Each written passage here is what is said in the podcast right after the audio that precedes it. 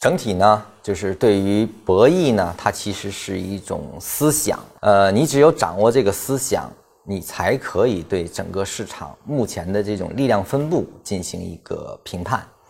呃，但这种力量评判就跟我们用当时呃上节我在讲波浪时候的运用啊，其实是一个道理，一定要先把自己放空。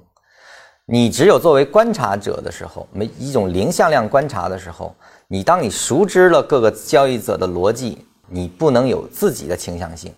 只有这个情况下，你才能真正知道现在的力量所处。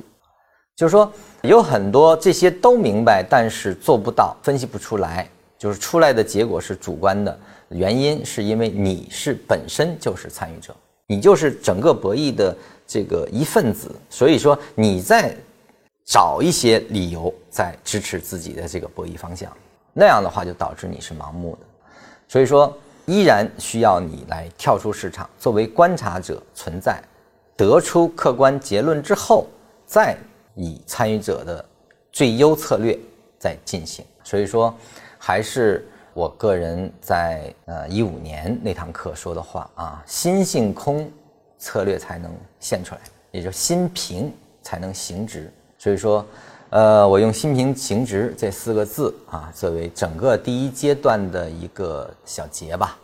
我们在后面的课将进入第二部分，如何去更深的运用啊？如何来看清自己，能够达到这个心平的一个状态？